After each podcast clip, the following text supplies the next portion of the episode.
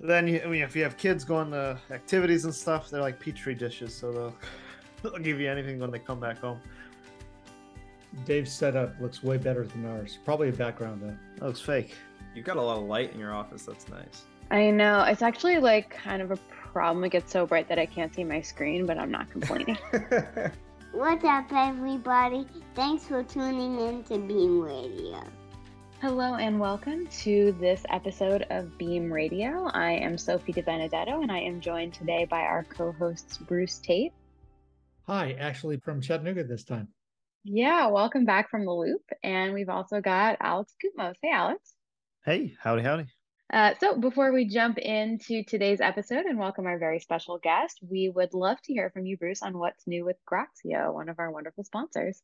We are finally getting back on track with a live book content. And so that's pretty exciting. And we're also starting to do our public courses again. So while we were on the loop, we we streamlined our training schedule to something a little bit more narrow. Very cool. I can definitely attest to the fact that Bruce is the person to learn LiveView from. That is how I basically learned LiveView over the course of us writing the programming LiveView book.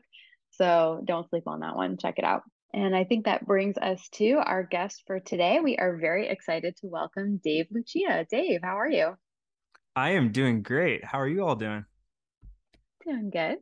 Very nice to see you. So, we have a lot of excellent topics to get into today. But one of the things that we like to do, Dave, when we have guests come on the show is we love for you to just share a little bit about your background in the Elixir community. So, do you want to start out by telling us how you got into programming Elixir in the first place and maybe just a little bit about where you're at today? Sure thing. Um, I started my Elixir journey back uh, probably 2015. Um, I was at a financial company called Bloomberg and my manager at the time uh, kind of told me about this language called Elixir that was coming out of the Ruby on Rails community. And at the time, I kind of had a programming, a functional programming itch, uh, playing around with Elm and a little bit of Haskell.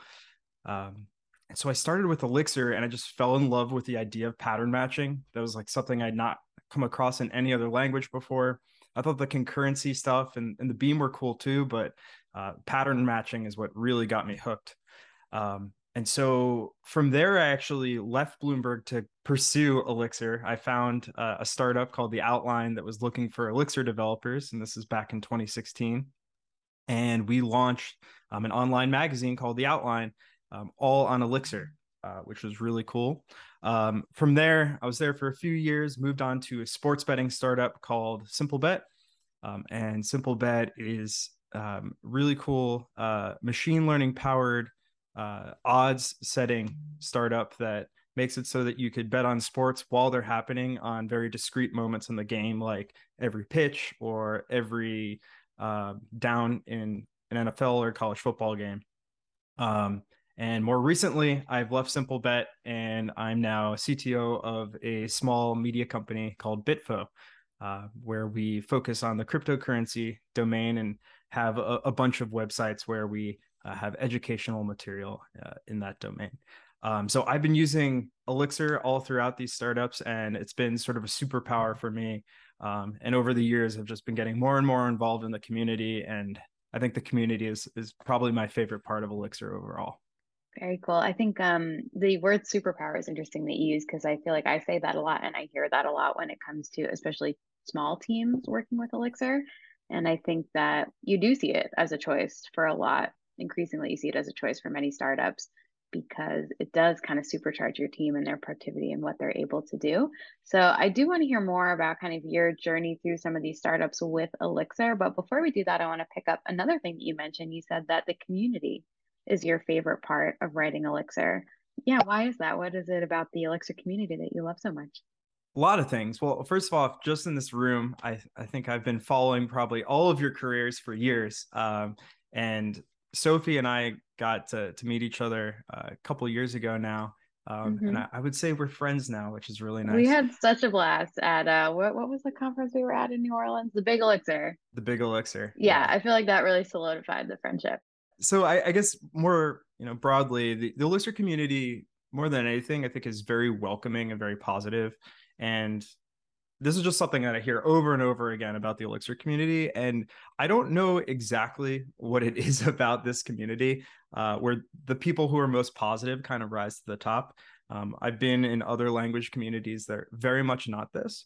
Um, and I think it's really the leadership that that Jose has set and the people that uh, Jose has attracted and surrounded himself, uh, just the tone that he sets and, you know, how he thinks about releasing new new technologies and new products and who whom gets credit and um, just like you know a care for the craft um, all of those things coming together how he treats people and, and working with people has really i think spread and uh, the community has really li- lifted those ethos up. Um, and so i've just been so excited to to meet the kind of people who enjoy uh, helping each other grow helping each other learn uh, welcoming new and uh, younger or uh, greener people into the Elixir ecosystem has all been great. Um, and it's kind of like this this growth mentality that the entire uh, ecosystem and community, I think, really uh, aspires to and upholds.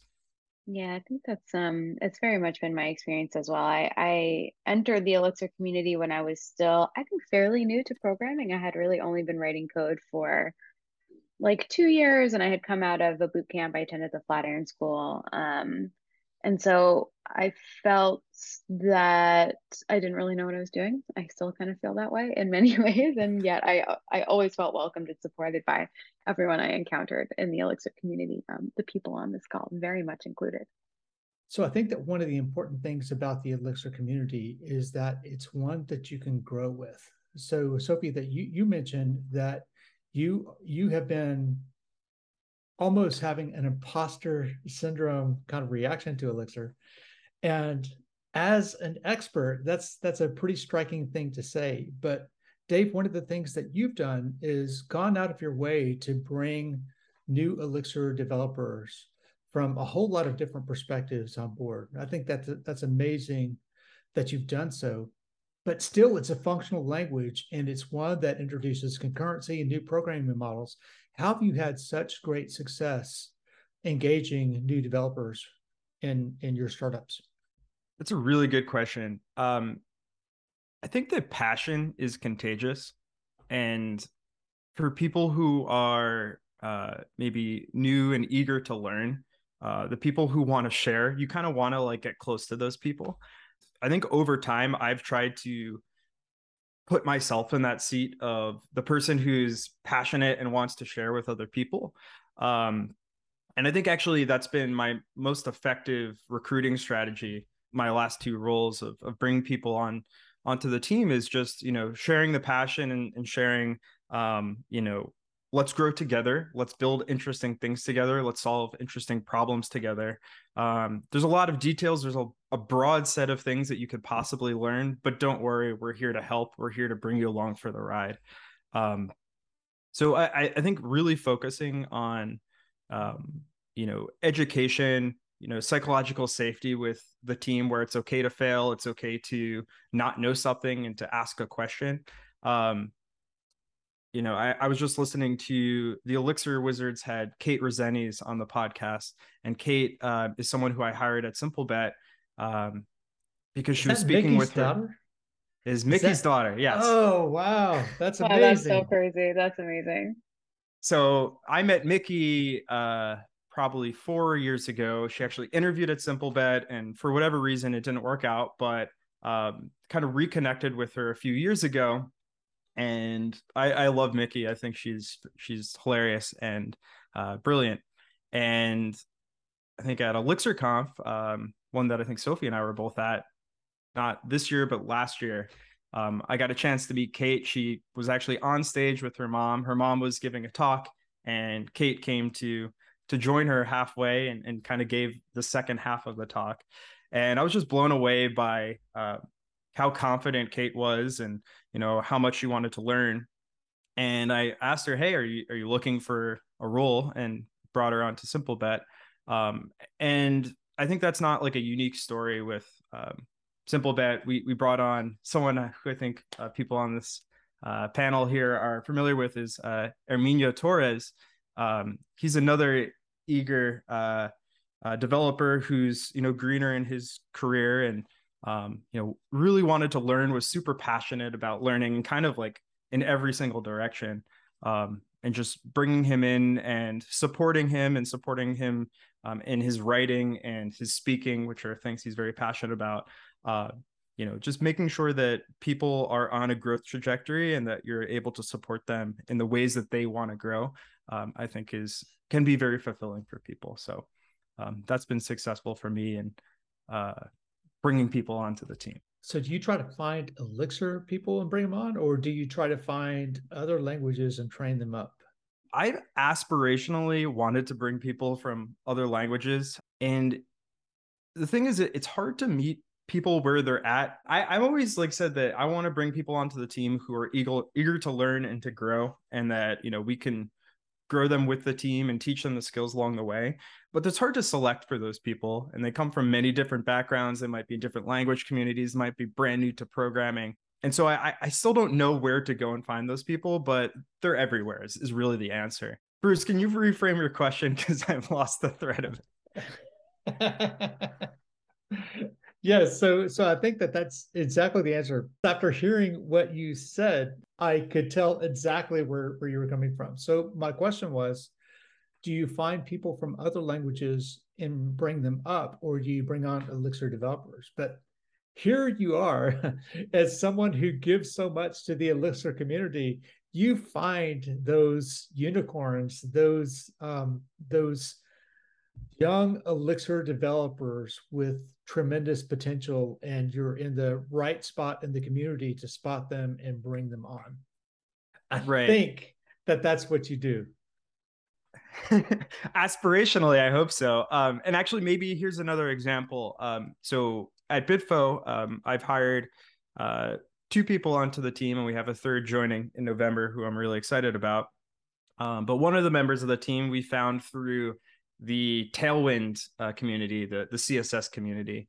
Um, and this developer, his name is Sean. He's um, a younger developer who's really into React and front end programming, and kind of over the course of the last month being at Bitfo and working with us, uh, we've sort of gotten that itch for him a little bit where he's already working on his first backend tickets and getting into Elixir. So again, I think it's about sharing passion and getting you know people excited about what you do and you know sh- sharing why it's exciting to you personally and uh, hopefully that catches on. So it sounds like you've you've hired and worked with a wide range of, of engineers from you know early in their career to later in their career. Do you notice any commonalities between people picking up elixir as like a first language and you know and, and adopting kind of the paradigms in, in fp versus maybe somebody who's later on in their career and came from an oo language? Like do you see any any common threads across kind of those two uh, those two groups? That's a really good question that I haven't thought about before. I think the hardest thing for people coming from OO languages is how do I organize my project like at the highest level conceptually? Um, the focus on data versus the focus on objects is where um, I think there's a tendency to over abstract and to uh, kind of hide things away if you're coming from an OO background. Um, and unlearning that takes a little bit of time, but it's usually not that much time. It's like a few months, and then something clicks and they get it. Um, for younger developers that have, or I should say, earlier in their career developers who have uh, come to Elixir, I think the main challenge is just Elixir provides so many low level primitives that you don't get exposed to in other languages uh, and I mean like concurrency and you know fault tolerance and all these things that you just don't think about. There, there's more concepts to have to learn and to worry about. Um, but once they get over the hump of of kind of understanding them, um, it makes for uh, a much stronger foundation to build upon. Um, so I don't know if there's any through line, but um, kind of meeting a developer where they're at in their functional programming career and getting them over the line is very personal and different. So, uh, nothing super common I've seen. I could not agree with you more strongly. I'm sure that that Alex and Sophie are kind of cracking up, seeing my head bob this hard, right? But um, I think that in either case, whether you're coming from an object oriented language and you have a good amount of experience, or whether you're a young developer, what you need is glue. You need glue. You need an understanding of how to compose on the bottom and the core and how to build layering systems. And then you're left with these components, for lack of a better word, that you can that you can wire together with more sophisticated architectural designs and things. But until you have that basic glue, you, you really you really don't have a chance. And and that's I think that that's where we like to start at Groxio, particularly when we have people coming over from Java or JavaScript or Ruby. How does how do you start to deal with the glue? How do you compose within that? How do those components then fit within an Elixir architecture? Where do you introduce uncertainty? Where does the concurrency fit into it? How do you gain the benefits of the functional language with one input and one output in the core before introducing some other things that that allow the uncertainty. These are the important problems that that will lead a journeyman developer or a new developer and and turn them into to something that can reach their potential. Bruce has made me think of one other thing which is a challenge i had in my own personal elixir journey um, and maybe just a software journey in general is knowing when to constrain your inputs and dealing with like well-known types versus kind of like unbounded anything. Um, and what i mean by this is like imagine you're building a web application uh, that takes user data from a form or something. Now i know best practice is like you want to validate that input as high up the chain as possible and then you're always you know with your internal services and bounded context and anything else you're working with really well defined validated structures types etc uh, and you're not you don't have to check for all these edge cases all the time. And you know knowing how to layer your code in that way is is something that i think is really challenging. Um, it takes you know any person in their software career not even just elixir a long time to learn. Uh, but that's something where i think is a turning point for a lot of developers once they understand those layers I think it also helps there to have a good communication channel with a lot of the business side of the house, so you can understand how this ties into the business. You know how how you know what you're building it actually ties back to you know, the business processes or the problems that are being solved. So having that uh, that open communication channel with other parts of the company, I think will give you that context so you can understand how this is actually solving customer problems and and uh, how to actually structure the the software to actually do those uh, um, do those things that that power the business. Software is the easy part. Communication is, is the most difficult part. Always says the people who are good at software. No, I agree with you. That's kind of flippant. Um, but I have always hired for personal passion and um, and a kindness first, right? That that humility, passion, and kindness, and then try to build other things, other skills into that mindset. Uh, but those those tend to be the people who are naturally curious about relationships between the software developers and the ultimate customer. And, and they're, they're the people who walk around the process to actually have that relationship with the customer, which I absolutely love. So we talked a little bit about how uh, Dave, one of your sort of strategies or experiences that you've had bringing on new team members in these kind of smaller Elixir based environments has been colored by just getting people excited about Elixir and, and kind of allowing them to unlock their productivity and just want to learn more and more. Um, kind of brings me to another question that I have for you, which is what are some of the ways that Elixir has really benefited you or been that superpower that you mentioned in those startup environments? And in my opinion, um, how much people like it is one of those superpowers how easy it is to kind of spark that joy and get people to sort of fall in love with it uh, and want to keep learning and keep building and i think that that is especially advantageous in a smaller company and a newer company and a newer organization when you are going to be bringing in people who might be new to elixir will certainly be new to the domain and what you're building because you know that domain and what you're building is brand new as well. So yeah, like what are some other things about Elixir, whether how it relates to growing your team or solving the problems that have been in front of you that have, yeah, made it into the superpower of yours? Well, I didn't think of it that way, but the excitement is certainly like a common ground where you could build interpersonal relationships and uh, kind of you know a team building thing in and of itself. Um, so that is certainly superpower. Um, outside of that, I, I, think small team is is certainly um, something that's important in here, which is that you're able to get a lot done with a small amount of people. And I think there's a few reasons for this. Um, one is functional programming, immutable data, just being able to focus, like to localize your focus on the problem at hand and not be not having to worry so much about how it impacts the larger system.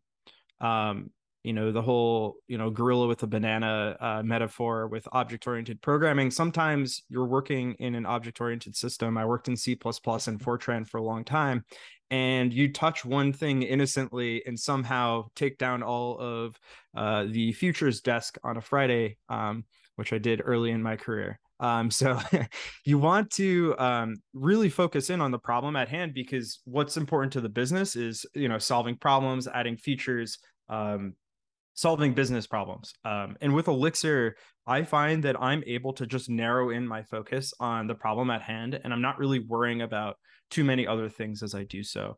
And I think that's like kind of the the core of the superpower is that I've been on a very small team at the outline. We had me and the CTO, Ivar Vong, were able to kind of build our entire backend for this online magazine that included our own uh, content management system. We built our own ad server, and it served millions of users a month without a hitch on two servers, and one of them was for redundancy. Um, and so we were able to build things that kind of broke the paradigm of online content, uh, where everything's served from CDN and it's all static. Whereas we served everything from our origin server in Elixir, and we are able to do dynamic things without like any sort of like user uh, intellectual property tracking. There's no sign in, but we were able to track like their behavior on the site.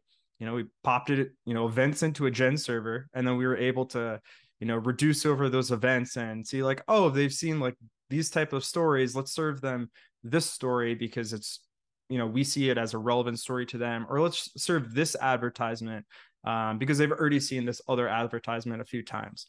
Um, so being able to make dynamic choices like that with relative ease is something that usually requires a lot of infrastructure or uh, you know building other microservices. And everything in elixir that i've done has been very like mono repo or um, as brian nagley from simplebet likes to say uh, rightly sized services where you're really just focusing on the domain focusing on the problem and you don't need all the supporting infrastructure to to build the feature that actually adds value to your business. So so to me that's the the biggest superpower outside of that. I think just the vibrancy of the community is big. Um, LiveView has been a game changer for me in terms of just what I'm able to accomplish with an extremely small team. We built a whole data collection effort at SimpleBet, and this involves like putting people in stands at games and like entering in what's happening in the game as uh, you know, the game is happening and kind of everything is dependent on that. That is a surface application that was built with two developers over like a three month period and it challenges, you know, industry uh, giants who are worth billions of dollars. So being able to do that with like a very, very, very small team on a LiveView and Surface, you know, we're able to build things that just I don't think other people would think is possible in the time frame and with the amount of effort involved. So superpower uh, for sure. Yeah, I think it's definitely not an understatement, especially given that last anecdote that you shared to call Elixir superpower in those circumstances. Um, you know, it's not just the community, it's not just kind of this learning curve and this level of excitement and enjoyment that we're able to give to developers who are joining the community and joining our teams. I think exactly as you said, it's like some of the core features of Elixir as a language make it possible to solve some of the most challenging problems in programming with like really really small teams and low level of effort. And i think that uh, the foundation of that is just like the actor model that underlies the beam in general right? Once you have processes and you're passing messages between them um, it's kind of like anything is possible. But i'd love to hear a little bit more about uh, your work with surface at simplebet i know you guys hired Marlus the creator of surface So you definitely went all in on Surface as a, it's not, I guess it's not a full framework, it's the component library for LiveView, but yeah, tell us a little bit more about what you were able to do with Surface. So Surface is, as you said, a component library for Phoenix Live View. What's interesting about Surface is that the origins of Surface are actually started around the time that a live view was created. So Marlus, who worked at Dashbit, he's the uh, one of the creators of, of Broadway, uh, Elixir LS, many other packages. Marlus, I'm sorry, I don't remember all the things you do.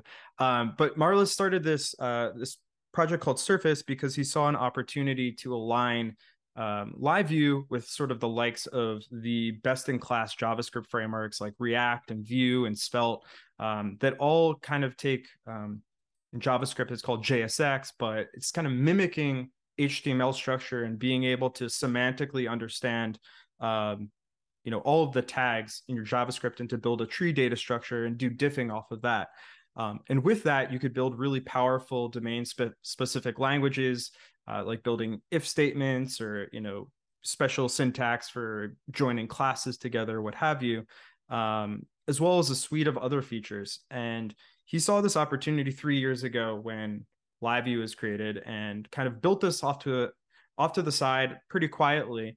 Um, and I think what's interesting is that over time, LiveView has seen more and more of this opportunity to take the ideas from Surface and bring them back to main. Um, and if you ask Marlus, I think his goal with Surface was always like, "Hey, I think this belongs in LiveView proper." Um, but until we we get that acceptance, um, you know, I'm going to continue the Surface project. But I, ideally, it just you know gets archived because it's already all in LiveView. Um, and it's cool because I think live view has taken a lot of these features like the HEEx templates, um, which is a branding and naming problem. We need to figure that one out. Um, are really great because now they have the uh, semantic, you know, structural markup.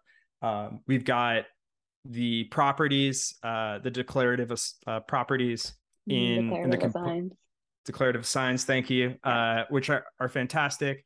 Um, and now we've got phoenix live storybooks so there's all these things that have been in Surface for for many years now are now making their way back but they're still missing a bunch of things uh, they're missing a context api macro components um, and some of the other like dsl type stuff that i think the LiveView core team maybe was hesitant to kind of go all the way so curious to see how that evolves and i hope that they come together but when I was working on this project that I was talking about at SimpleBet, this data collection effort, um, I had been working with LiveView for probably a year at that point and had heard of Surface, but it kind of mentioned and it seemed small.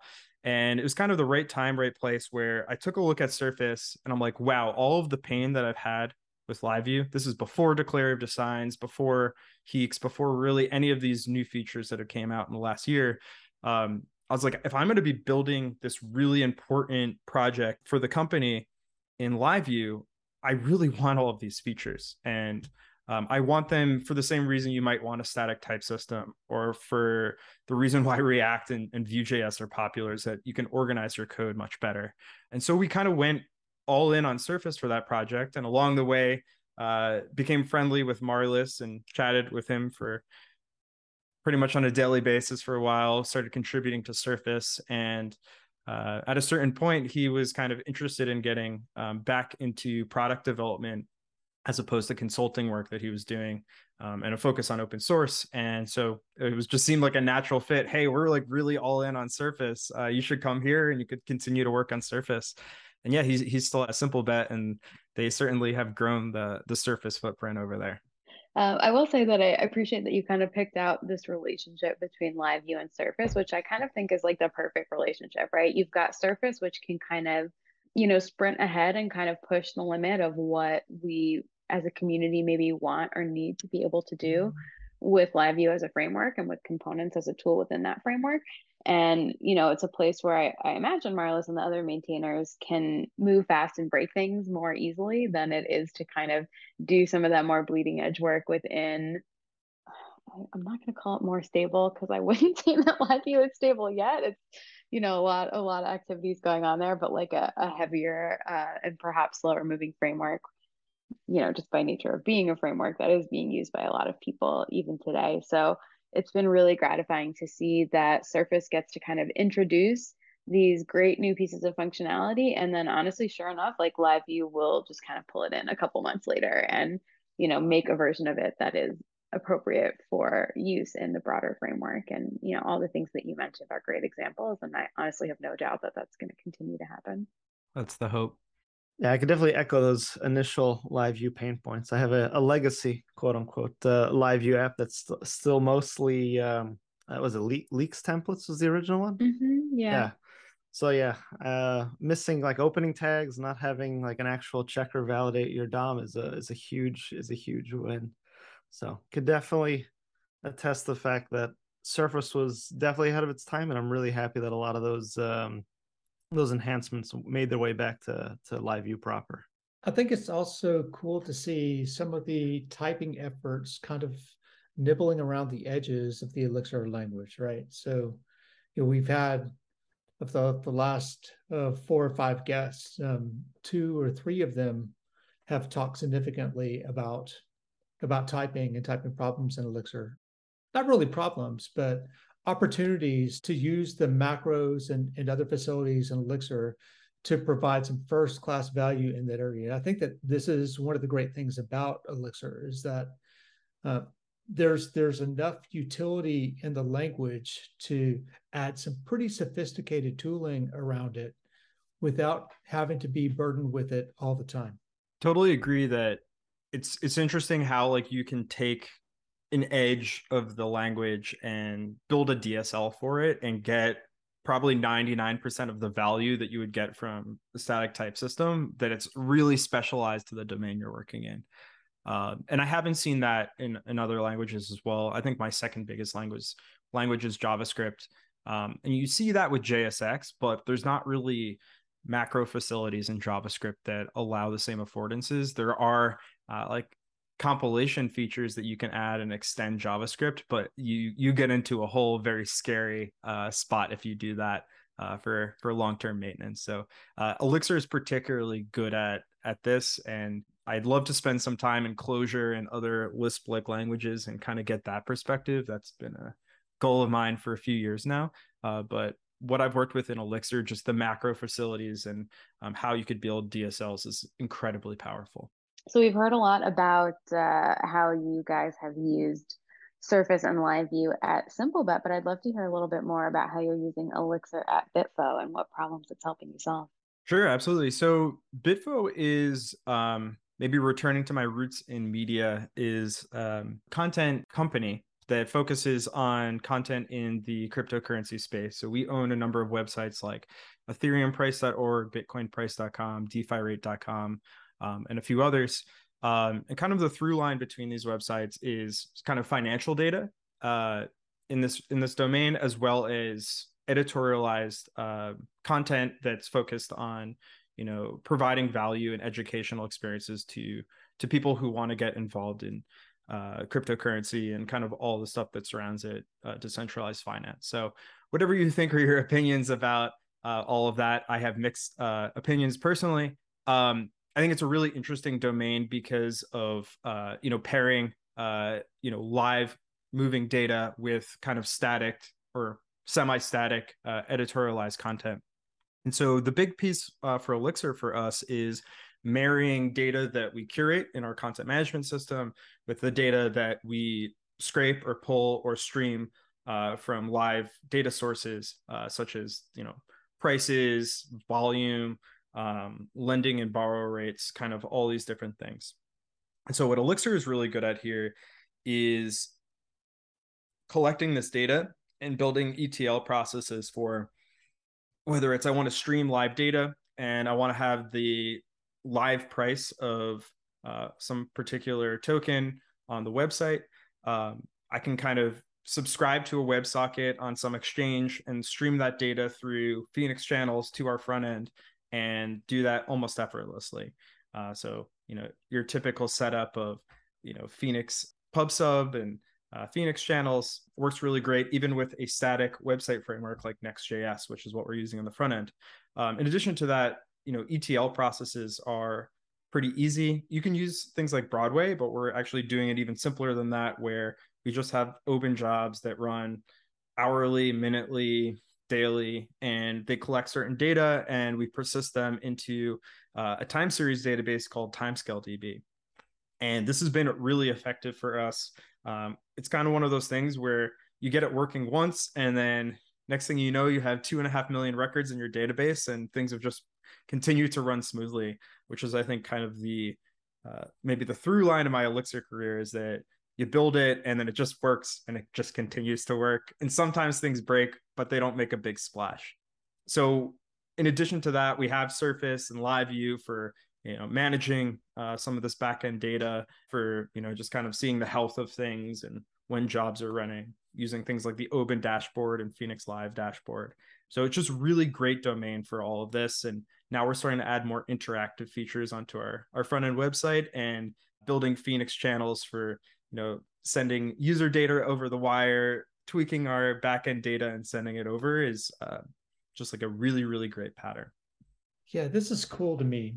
And in so many reasons the etl the extract transform and load the the superpower of elixirs of dealing with massive amounts of data. This was really the first one right? And that as elixir has grown we've seen all these things all these different ways to use data, to surface data, to present data, to um, add um, annotations to data, to um, to add telemetry to data. All of these things are, are just exploding around the Elixir space from the live views and live books to the Nx to the nerves. All of these things are, are kind of they're they're all surrounding uh, what what a, a, data play could be for a startup. And this this is why startups like yours, Dave, are, are so exciting to me, especially in in the context of Elixir. Great. And again, I didn't have to like, you know, set up uh Airflow and, you know, decide that I'm gonna need some uh, data lake and all these things. Maybe one day we'll decide that that's really necessary and that we want to have like different stages of normalization for our data but for right now where we're still deciding kind of where's our product market fit? Where are we heading as a company? What's important?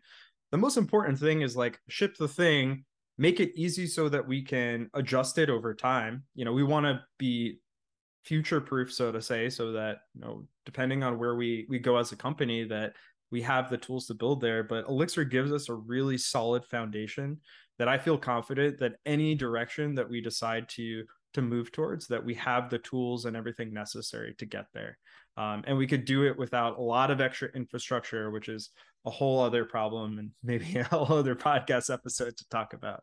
Yeah i feel like monoliths get a bad rap.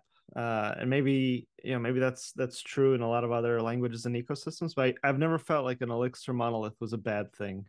Uh yeah you can you can DM me later with your war stories if you if you have any. But like I, I always feel if, even if the code base is millions and millions of lines, it's maintainable, it's performant. Um, you know, everything can be easily taken care of on the back end. And I kind of feel that way with like Postgres and Timescale DB. It's everything's in one database, but that's not necessarily a bad thing because Postgres is amazing as a relational database, and the Timescale DB extension just raises that ceiling for that one database. What can it do? So now you can do your transactional stuff, you can do your time series stuff.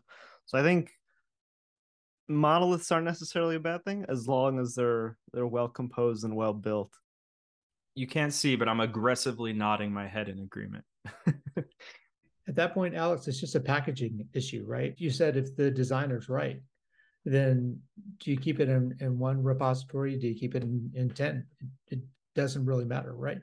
And th- this takes me back to Saša Jurić's book where he had that table where he had like what was like Nginx and like uh, cron jobs and everything, and then the the rightmost column was Erlang for everything. And I think that that simplifies uh, the end product that you're shipping. Uh, the fact that you can test all the components of your system in in the same test suite. You don't need to have you know Terraform tests, making sure that uh, you know cron jobs are running or Ansible tests that this is happening everything is nicely packaged everything can be easily validated and then you can kind of lean on the beam to be your operating system at that point and run your application and any background stuff. Well you mentioned it briefly dave um, your guys' work with the time series db and i know you have an upcoming talk at codebeam america in san francisco on that topic.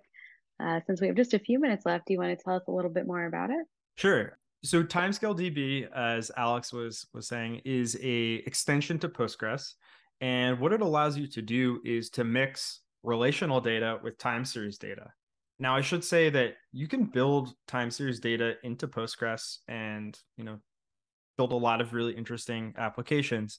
What Timescale gives you is extra facilities for uh, compressing data, aggregating data, uh, setting retention policies on data, uh, optimizing query performance, um, kind of a, a lot of interesting things that just make working with time series data better.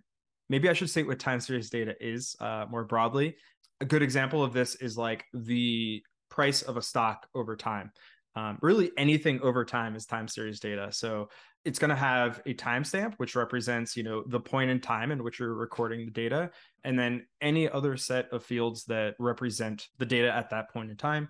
And then you might do things like aggregate things on a daily, weekly, monthly, yearly basis. Uh, you might do certain calculations or aggregations across those time periods. You might use it to chart, you know, kind of the the change over time, things like that. Um, so we are using this for tracking price, lending rate data, um, all that kind of stuff um, at Bitfo. And when I was kind of looking for a time series database, I found timescale and I really didn't look much farther. I was like, okay, this actually is exactly what I want. It's the perfect fit. Um, the only problem was that there wasn't a good story in Elixir of working with timescale DB. And that actually wasn't a problem because one, it's already Postgres. So we've got the Ecto SQL, all the stuff that works with Postgres. It's just SQL. Uh, but for working with the custom functions that Timescale provides, um, I started a library called Timescale, and it just makes it easier rather than having Ecto fragments all over the place. That you can have uh, some nicer macro facilities that kind of do some type checking for you and really provide maybe more than anything else just documentation on how to work with Timescale DB. So along the way, gotten some um, interest from the community. And Alex Koutmos here uh, is one of those people who's kind of actually had some some of the most important contributions to the library thus far. Some some primitives for validating data, um, and kind of we're really building upon that very incrementally. Um, and something I've tried to do from the beginning with this project is just get people involved, get people excited in this project, because uh, I think it's a good opportunity for really anyone to collaborate since the level of knowledge to kind of add a contribution is very low. It's pretty much just like you see one of the functions, you kind of follow a certain pattern, add some documentation, and you're done.